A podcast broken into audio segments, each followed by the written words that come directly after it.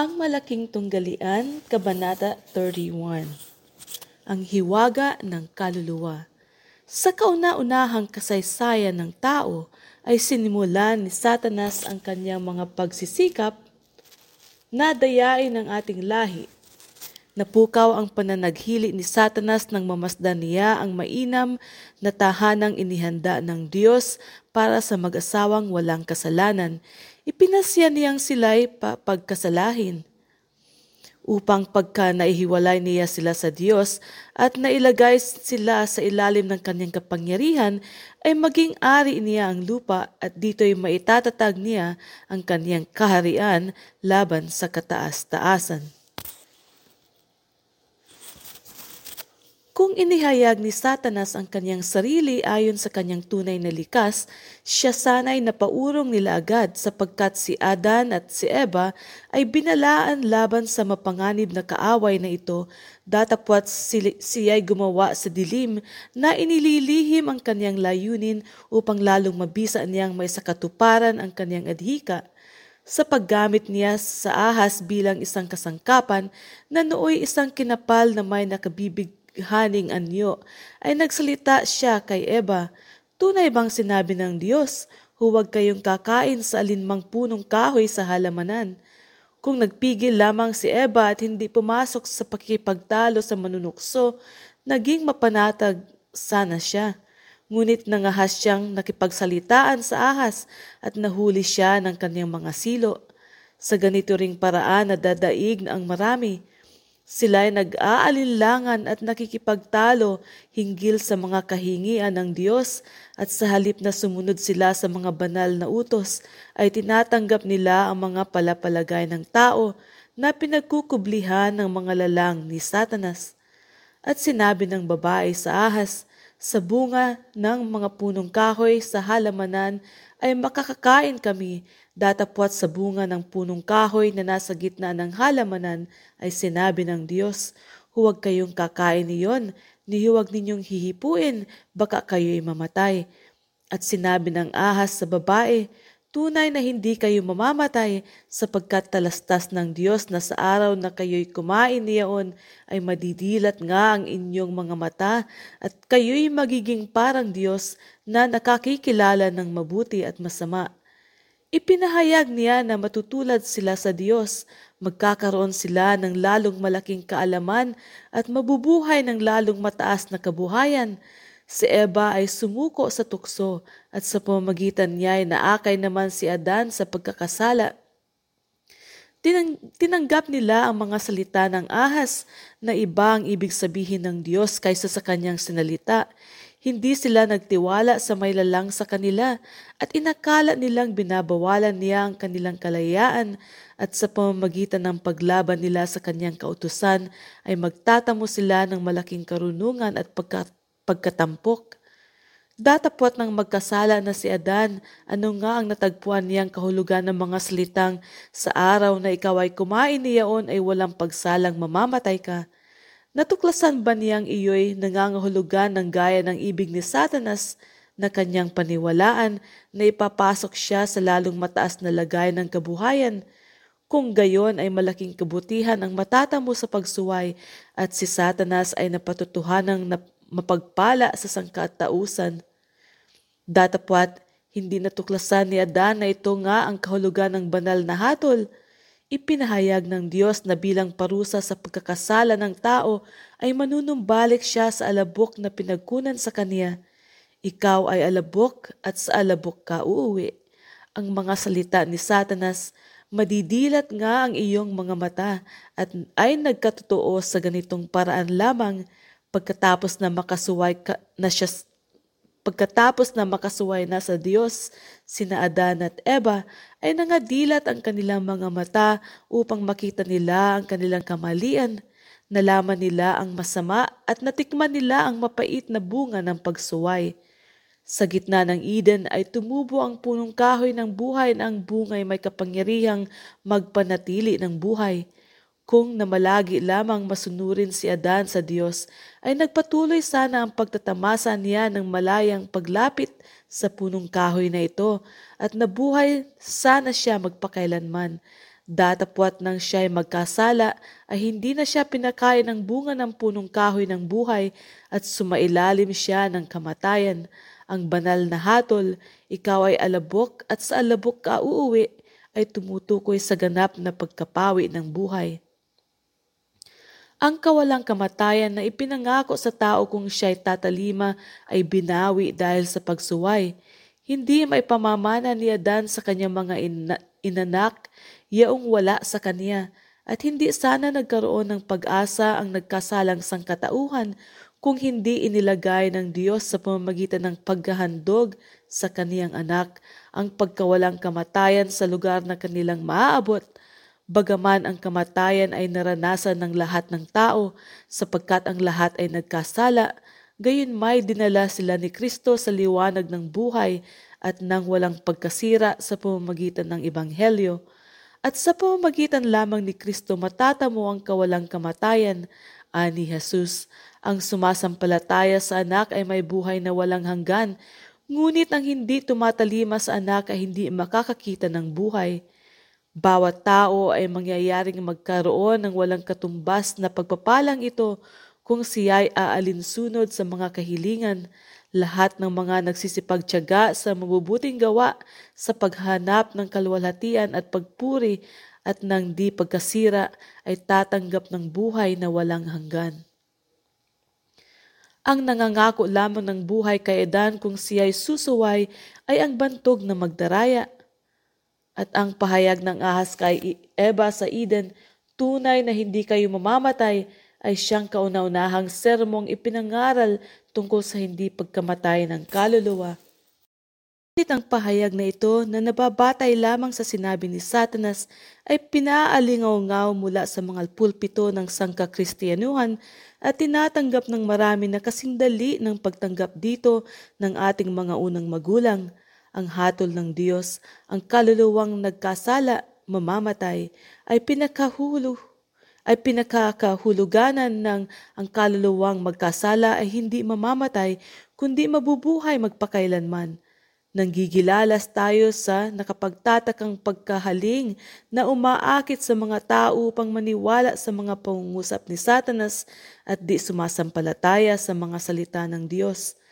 Kung pagkatapos na magkasala ang tao ay pinahintulutan siyang makakain ng bunga ng punong kahoy ng buhay, ay mabubuhay siya magpakailanman at sa gayoy hindi na magkakawakas ang pagkakasala.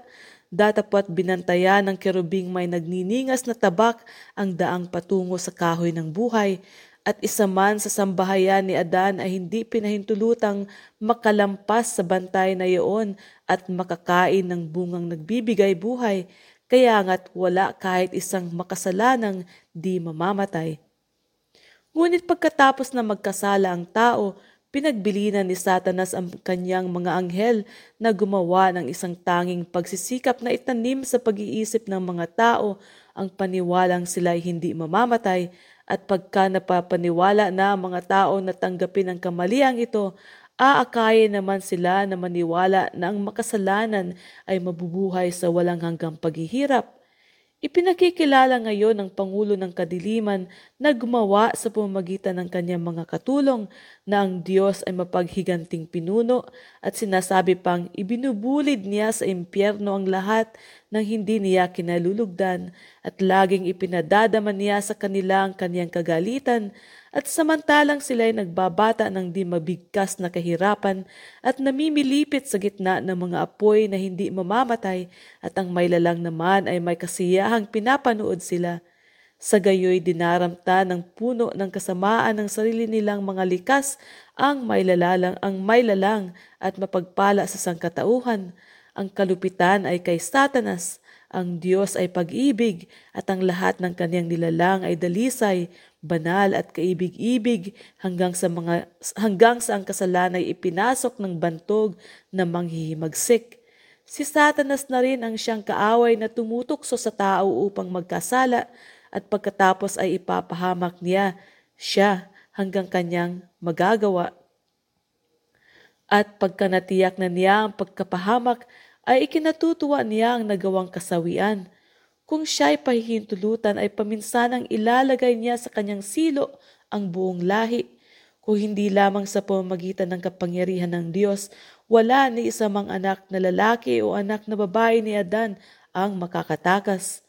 Sinisikap ni Satanas na panagumpayan ang mga tao ngayon gaya ng pananagumpay niya sa una nating mga magulang sa pamamagitan ng pagpapabuhay ng kanilang tiwala sa may lalang at sa pag-akay niya sa kanila na pag-alinlanganan ang kaalaman ng kaniyang pamahalaan at ang katarungan ng kaniyang mga utos. Ipinakikilala ni Satanas at ng kanyang mga kinatawan na ang Diyos ay masama pa kaysa sa kanyang sarili upang bigyang matuwid ang kanila na ring kapuutan at paghihimagsik. Pinagsisikapan ng bantog na magdaraya na ilipat ang nakapaghihilakbot na kalupitan ng kanyang likas sa ating Ama na nasa langit upang ipakita niya ang kanyang sarili na wari totoong inapi sa pagkapag-alis sa kanya sa langit sapagkat ayaw niyang sumuko sa gayong galang katarungang gobernador. Ipinakikita niya sa sanlibutan ang kalayaang maaari nilang tamasahin sa ilalim ng walang paghihigpit niyang pamamahala na iyo'y inihahambing sa ipinipilit na pang-aalipin ng mga pasya ni Jehovah. Sa gayoy, nananagumpay siya sa pag-akit sa mga kaluluwa na iiwan ang pakikipagpanig nila sa Diyos. Kamuhimuhing lubha sa bawat damdaming may pag-ibig at may habag at maging sa atin mang pagkakilala ng katwiran ang aral na ang mga patay na makasalanan ay pinahihirapan ng apoy at asupre sa isang impyernong nag-aalab na walang katapusan na dahil sa kasalanan ng isang maikling kabuhayan sa lupa ay magbabata sila ng pasakit habang ang Diyos ay nabubuhay. Subalit malaganap na ang tinuturo ang aral na ito at napapalaman pa sa maraming doktrina ng sangka-kristyanuhan saan sa mga dahon ng salita ng Diyos masusumpungan ang gayong aral. Hindi abot kuruin ng isipan ng tao ang kasamaang ginawa ng irihiya ng walang hanggang pagpapahirap. Ang relihiyon ng Biblia na puspos ng pag-ibig at kabutihan ay nananagana sa kahabagan ay pinadilim ng pamahiin at dinamta ng kahilakbutan kapag isasang alang-alang natin ang masasamang kulay na ipininta ni Satanas tungkol sa likas ng Diyos, ay pagtatakhan baga natin ng ating mahabaging manlalalang ay kinakatakutan, kinasisindakan at kinapuputan. Ang nakapanglupaypay ng mga kuro-kuro tungkol sa Diyos na siyang lumalaganap sa buong sanlibutan, buhat sa mga iniaaral sa pulpito ay siyang dahil ng pagkakaroon ng libo-libo oo ng angong-angaw na walang Diyos at mga walang pananampalataya. Ang paniniwala sa walang hanggang pagpapahirap ay isa sa mga maling aral na bumubuo sa alak ng mga karumala ng Babylonia na kanyang ipinanglalasing sa lahat ng bansa Tunay ngang ito ay itinuro ng mga dakilat mabubuting tao, datapwat ang liwanag tungkol sa suliraning ito ay hindi dumating sa kanilang gaya ng sa atin. Walang pinanagutan sila kundi yaon lamang liwanag na natamo nila sa kanilang kapanahunan. Pinananagutan naman natin ang liwanag na ating natamo sa ating kapanahunan kung tinatalikdan natin ang patutuo ng salita ng Diyos at tinatanggap natin ang mga maling aral sapagkat itinuro ng ating mga magulang ay binabagsakan tayo ng hatol na inihatol sa Babylonia, umiinom tayo ng alak ng kanyang mga karumalan. Ang maraming tumatanggi sa aral na walang hanggang pagpapahirap ay nangagpapataboy naman sa katuwas na kamalian. Nakikita nilang ipinakikilala ng mga kasulatan na ang Diyos ay Diyos ng pag-ibig at kahabagan at hindi nila mapaniwalaan na ibibigay niya ang kanyang mga kinapal sa hindi mamamatay na apoy ng impyerno. Datapot sa paniniwala nila na ang kaluluwa ay katutubong walang kamatayan ay wala silang makitang ibang kauuwian nito, kundi ang lahat ng tao ay maliligtas. Marami ang nagpapalagay na ang mga bala ng Biblia ay pinanukala upang takutin lamang ang mga tao upang sila ay magsisunod hindi upang tuparin ayon sa pagkatitik, sa ganyay makapamumuhay ang makasalanan sa makas- makasariling kalayawan na walang pagsasaalang-alang sa mga hinihingi ng Diyos at gayon may makaaasa na sa wakas at matatanggap sa kanyang mga pagsang-ayon. Ang ganyang aral na nagsasapantaha sa kahabagan ng Diyos, datapwat winawalang bahala ang kanyang katuwiran, ay nakalulugod sa pusong laman at pinatatapang ang masama na magpatuloy sa kanilang kasamaan. Kung tunay na ang kaluluwa ng lahat ng tao ay tuloy-tuloy sa langit kapag karakang mamatay, mabuti pa ay nasain na natin ang mamatay kaysa mabuhay. Marami ang dahil sa paniniwalang ito ay nakaisip tapusin ang kanilang buhay kung pinananaiga ng kab- kabagabagan, kung pinananaiga ng kabagabagan, kagulumihanan at pagkabigo ay napakadaling bagay man ay napakadaling bagay man din ang lagutin ang marupok na sinulid ng buhay at lumipad sa kaluwalhatian ng daigdig na walang hanggan. Ibinigay ng Diyos sa kanyang salita ang pinasiyang katunayan na parurusahan niya ang mga sumasalansang sa kaniyang kautusan.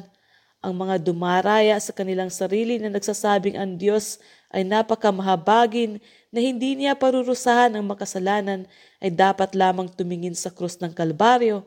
Ang pagkamatay ng walang bahid kasalanan ng anak ng Diyos ay nagpapatotoo na ang kabayaran ng kasalanan ay kamatayan na bawat pagsuway sa kutusan ng Diyos ay dapat tumanggap ng karampatang kagantihan Si Kristo na walang kasalanan ay inaring salarin dahil sa tao.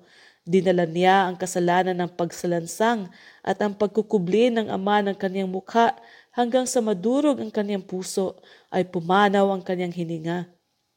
At pumanaw ang kanyang hininga. Ang buong pag-aalay na ito ay ginawa upang matubos ang mga makasalanan. Wala nang ibang kaparaanan pa upang mapalaya ang tao sa kaparusahan ng kasalanan at ang bawat kaluluwang ayaw makibahagi sa katubusang itinaan sa ganitong halaga ay dapat magdala sa kanyang sarili ng kasalanan at kaparusahan ng pagsalansang. Ang mga simulain ng kagandahang loob, habag at pag-ibig na itinuro at isinakabuhayan ng ating tagapagligtas ay isas, isang salin ng kalooban at lakas ay isang salin ng kalooban at likas ng Diyos Ipinahayag ni Kristo na wala siyang itinuro maliban sa tinanggap niya sa kanyang Ama. Ang mga simulain ng pamahalaan ng langit ay ganap na kasang-ayon ng utos ng tagapagligtas. Ibigin ninyo ang inyong mga kaaway. Isnasagawa ng Diyos ang matuwid sa mga masama sa ikabubuti ng santinakpan at sa ikabubuti noon na ring mga lalagpakan ng kanyang hatol. Ibig sana niyang lumigaya sila ng kung magagawa niya ng ayon sa mga batas ng kanyang pamahalaan at ng katwiran ng kanyang likas. Pinaliligiran niya sila ng mga tanda ng kanyang pag-ibig, binibigyan niya sila ng isang pagkakilala sa kanyang kautusan at sinusundan niya sila na idinudulot ang kanyang habag, ngunit hinahamak nila ang kanyang pag-ibig, winawalang kabuluhan ang kanyang kautusan at tinatanggihan ang kanyang kahabagan, samantalang Patuloy silang tumatanggap ng mga kaloob, di naman nila pinararangalan ang nagkakaloob. Napupuot sila sa Diyos sapagkat naalaman nilang nasusuklam siya sa kanilang mga kasalanan. Ang Panginoon ay matagal na nagtitiis sa kanilang kabuktutan, ngunit darating din sa wakas ang kahuli-hulihang oras na siyang oras ng pagpapasya sa, kanyang, sa kanilang kahantungan. Itatanikala ba niya kung gayon sa kanyang piling ang mga manghihimagsik na ito, pipilit, pipilitin ba niya sila upang gawin ang kanyang kalooban? Yaong nangagsisipili kay Satanas bilang pangulo nila at napagharian ng kaniyang kapangyarihan ay hindi handang tumayo sa, kaharapan, sa harapan ng Diyos. Ang kapalaluan, karayaan, karumihan, kalupitan ay napaukit na sa kanilang mga likas. Makapapasok ba sila sa langit upang manirahan kasama noong mga tinuya at kinaputan nila sa lupa. Kailanman ay hindi iibigin ng sinungaling ang katotohanan, ang kaamuan ay hindi magbibigay kasiyahan sa mapagmataas at palalo, ang kalinisan ay hindi tatanggapin ng marumi, ang mapagbiyayang pag-ibig ay hindi kanasa-nasa sa mga sakim. Ano ngang kaligayahan ang maidudulot ng langit doon sa mga nagugumon sa kasakiman at sa mga hangaring ukol sa lupa?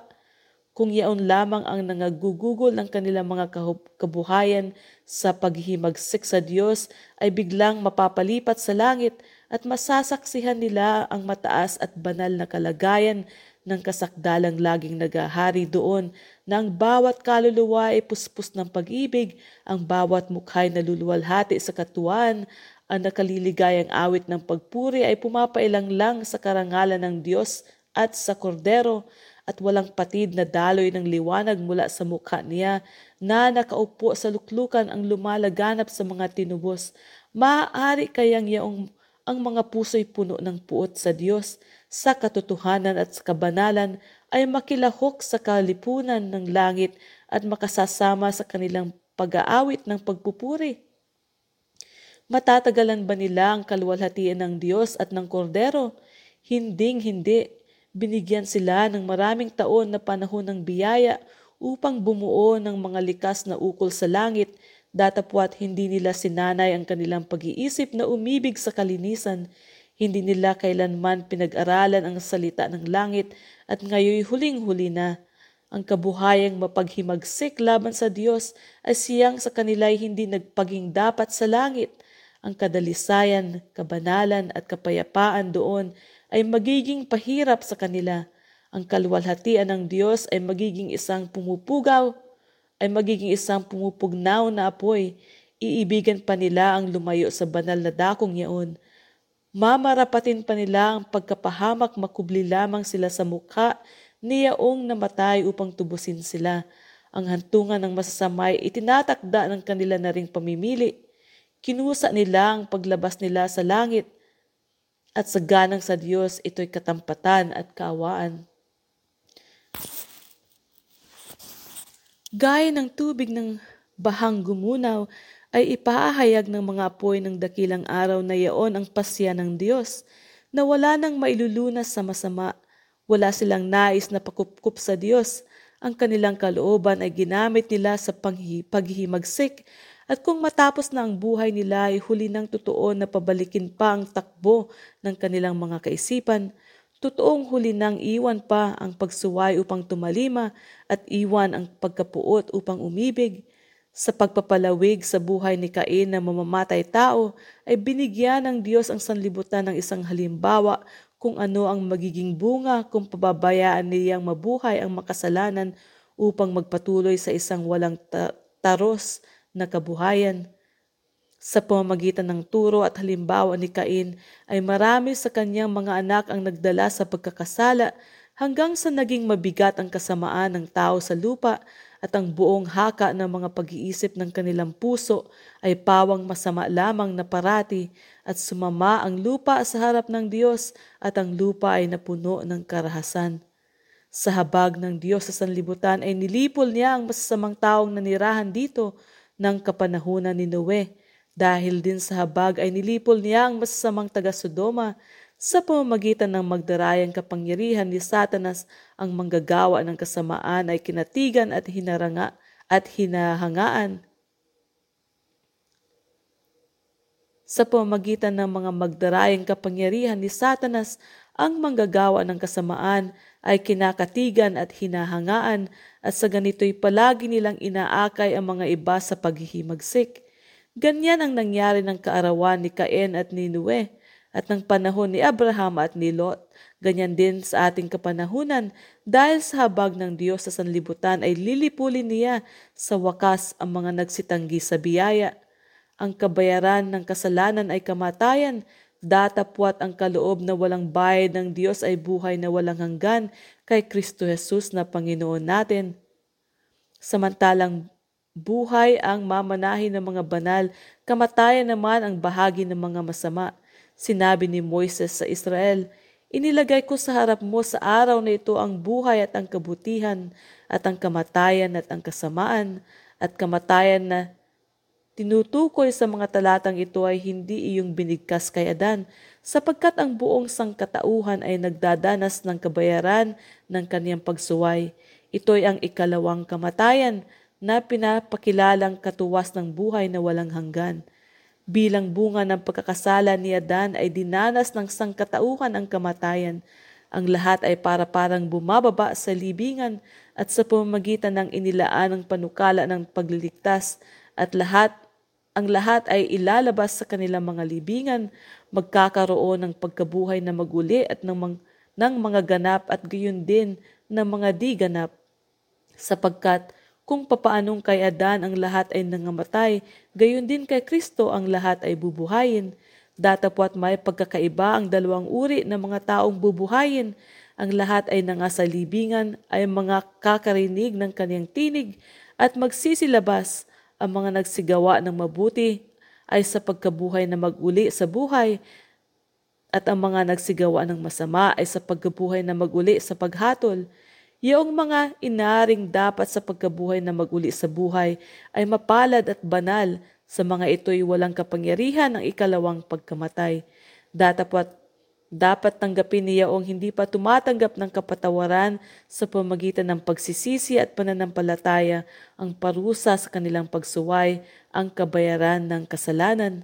Magbabata sila ng parusa na ang tagal at sidhi sa isa't isa ay iba-iba ayon sa kanya-kanyang mga gawa. Datapot sa wakas ay matatapos sa ikalawang kamatayan, Yayamang ayon sa katwiran at kahabagan ng Diyos ay hindi niya maililigtas ang makasalanang nasa kanya pang kasalanan ay ipinagkakait nga niya sa kanyang buhay na iniwala ng kanyang pagsuway. Buhay na ukol dito ay hindi siya karapat-dapat. Ganito ang sabi ng isang kinasihang manunulat, sandali na lamang at ang masama ay mawawala na.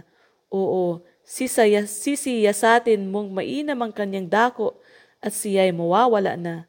At ganito naman ang pahayag ng iba, wari bagang sila'y hindi nangabuhay. Lipos ng kadustaan, lulubog sila sa kawalang pag-asa at sa walang hanggang limot. Sa ganyay mawawakasan ng kasalanan, sampu ng lahat ng kahirapan at kasiraang kanyang ibinunga, sinabi ng mga awit, iyong nilipo lang masama, iyong pinawi ang kanilang pangalan magpakailanman, ang kaaway ay dumating sa wakas. Si Juan sa Apokalipsis sa pagtingin niya sa kalagayang walang hanggan ay nakarinig ng malaking awitan ng pagpupuri na di ginugulo ng kahit isang tunog na ditugma. Ang bawat kinapal sa langit at sa lupa ay narinig niyang nagpupuri sa Diyos.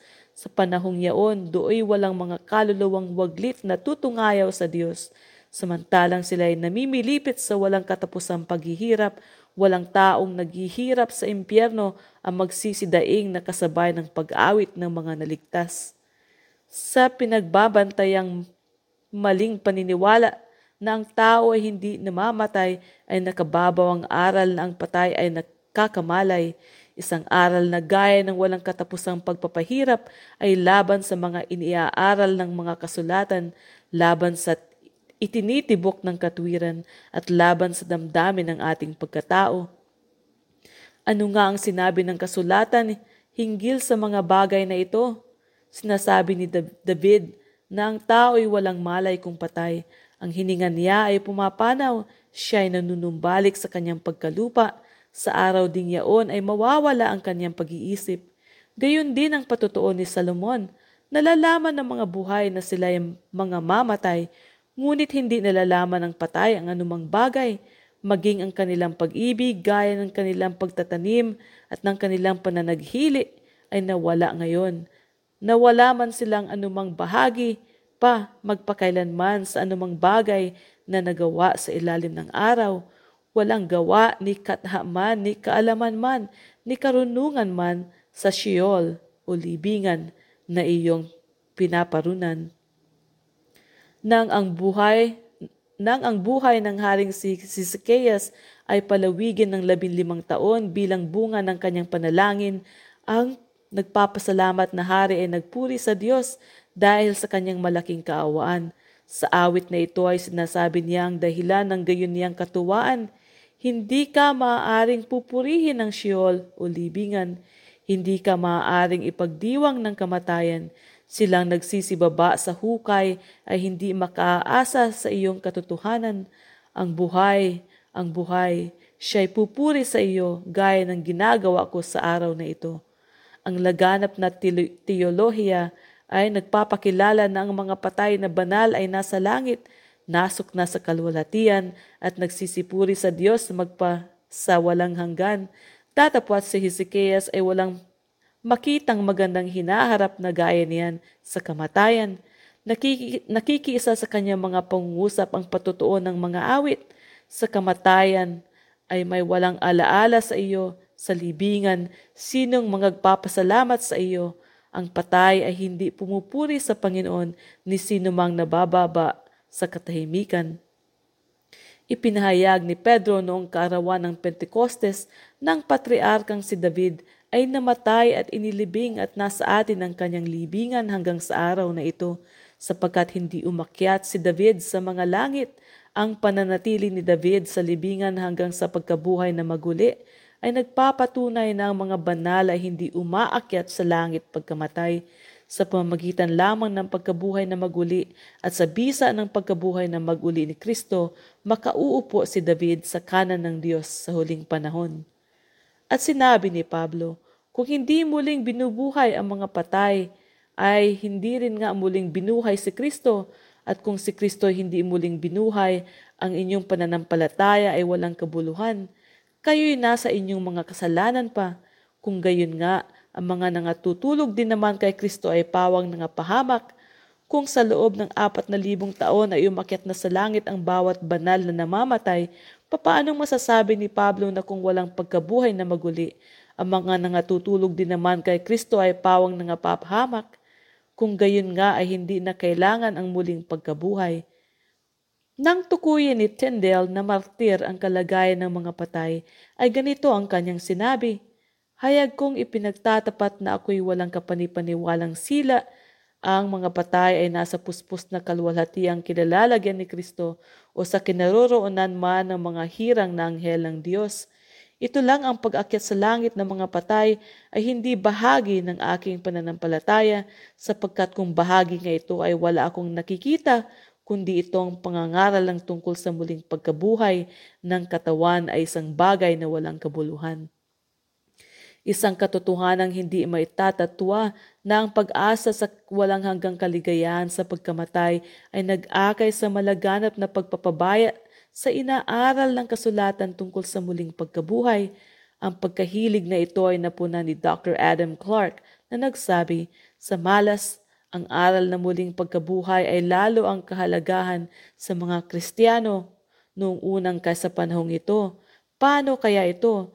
Ito'y laging ipinakikilala ng mga apostol at inudyukan nila ang mga sumusunod sa Diyos na maging masikap, maging masunurin at masaya sa pamamagitan nito at, mana, at manaka-naka lamang ito'y mabanggit sa ating kapanahunan ng mga humalili sa kanila. Gayon ang ipinangaral ng mga apostol at gayon naniwala ang mga unang Kristiyano, gayon ang ipinangangaral natin at gayon naniwala ang nangakikinig sa atin Walang ibang aral sa Ebanghelyo na lalong binigyang diin at wala ring aral sa kasalukuyang kaayusan ng pangangaral na lalong pinababayaan.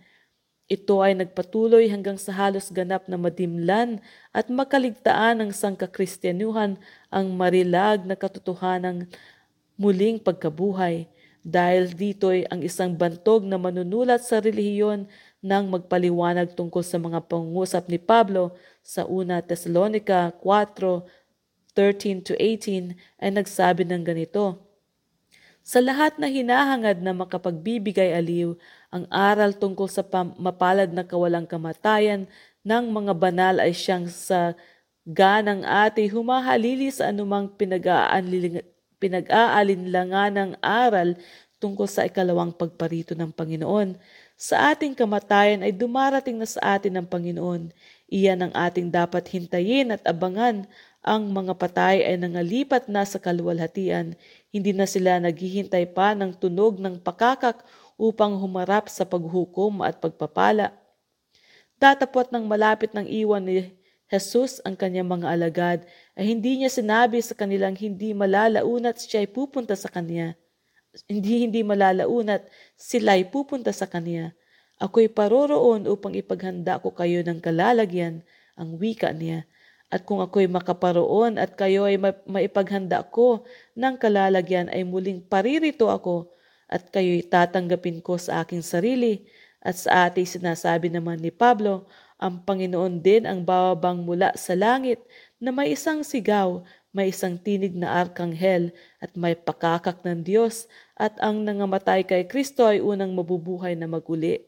Kung magkagayon, tayong nangabubuhay na nangatitira ay aagawin kasama nila sa mga alapaap upang salubungin ng Panginoon sa hangin at sa ganito'y nasa Panginoon tayo magpakailanman. At dinugtungan pa niya, kaya't mangag-aliwan kayo sa isa't isa ng mga salitang ito. Kay laki ng kaibahan ng mga pangungusap na ito na pang-aliw doon sa mga pangungusap ng ministrong universalista na kasisipi pa lamang. Itong huli ay umaaliw sa nangalulumbay niyang mga kaibigan sa pamamagitan ng pangako na anumang laki ng kasalanan ng namatay kapag pumanaw ang kanyang hininga, dito ay tatanggapin siya sa kalipunan ng mga anghel Itinuro ni Pablo sa kanyang mga kapatid ang pagparito ng Panginoon sa panahong hinaharap na kung magkagayoy ang mga tanikala ng libigan ay mapapatid at ang mga nangamatay kay Kristo ay babangon sa buhay na walang hanggan. Bago makapasok ang sino man sa mga tahanan ng mga pinagpala, ang kanilang mga kaso ay kinakailangang munang masiyasat at ang kanilang likas at mga gawa ay dapat dumaan sa pagsusuri ng Diyos ang lahat ay huhukuman ayon sa mga bagay na nasusulat sa mga aklat at gagantihin ayon sa kanilang mga gawa. Ang paghatol na ito ay hindi nangyayari sa oras ng kamatayan. Punahin ninyo ang mga pangungusap ni Pablo.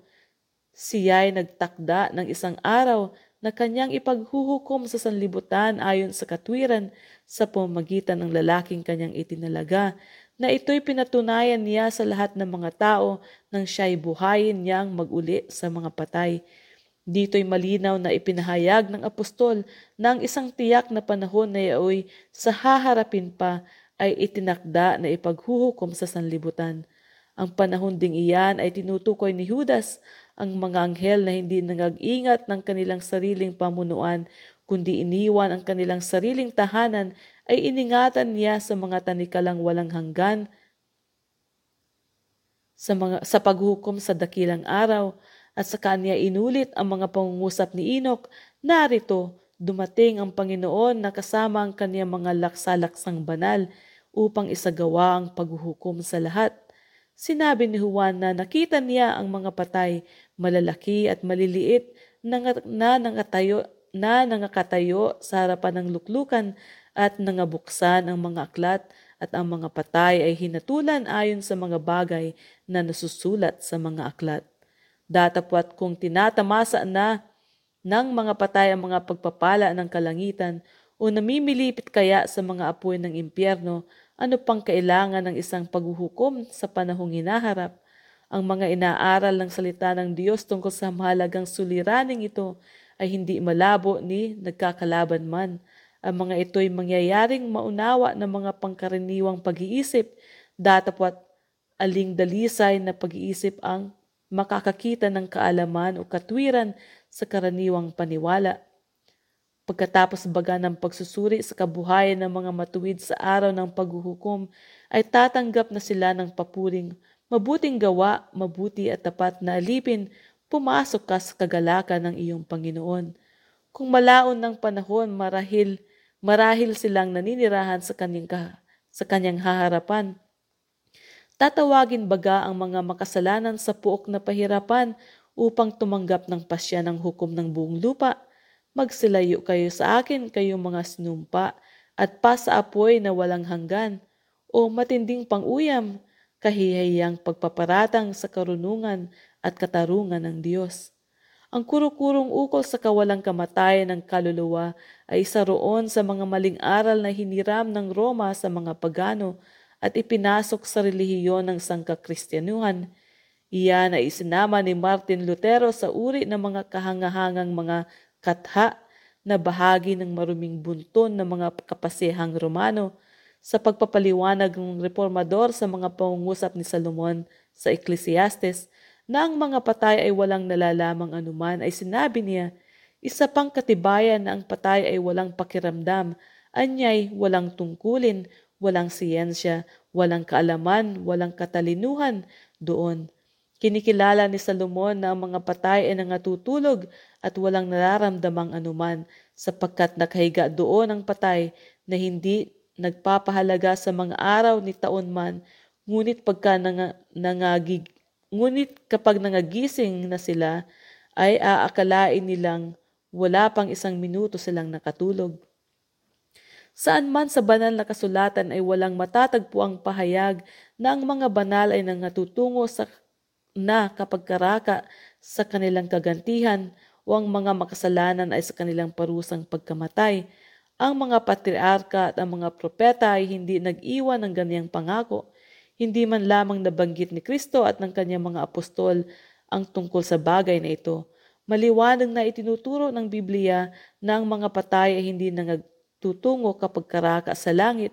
Sila ay ipinakikilalang tulad sa natutulog hanggang sa muling pagkabuhay sa araw na ang panaling pilak ay mapatid o mabasag ang mangkok na ginto, sa araw ding yaon ay mawawala ang pag-iisip ng tao. Ang nangagsisitungo sa libingan ay nangasa katahimikan, wala na silang naaalaman tungkol sa anumang bagay na ginagawa sa ilalim ng araw. Mapalad na nagpapahingalay sa mga banal na nang, nangagpapagal, ang panahon mahaba o maikliman ay isang sandali lamang sa kanila Sila'y natutulog, sila'y gigisingin ng pakakak ng Diyos sa isang maluwalhating buhay na hindi matatapos, sapagkat tutunog ang pakakak at ang mga patay ay mga bubuhay na maguli na walang kasiraan.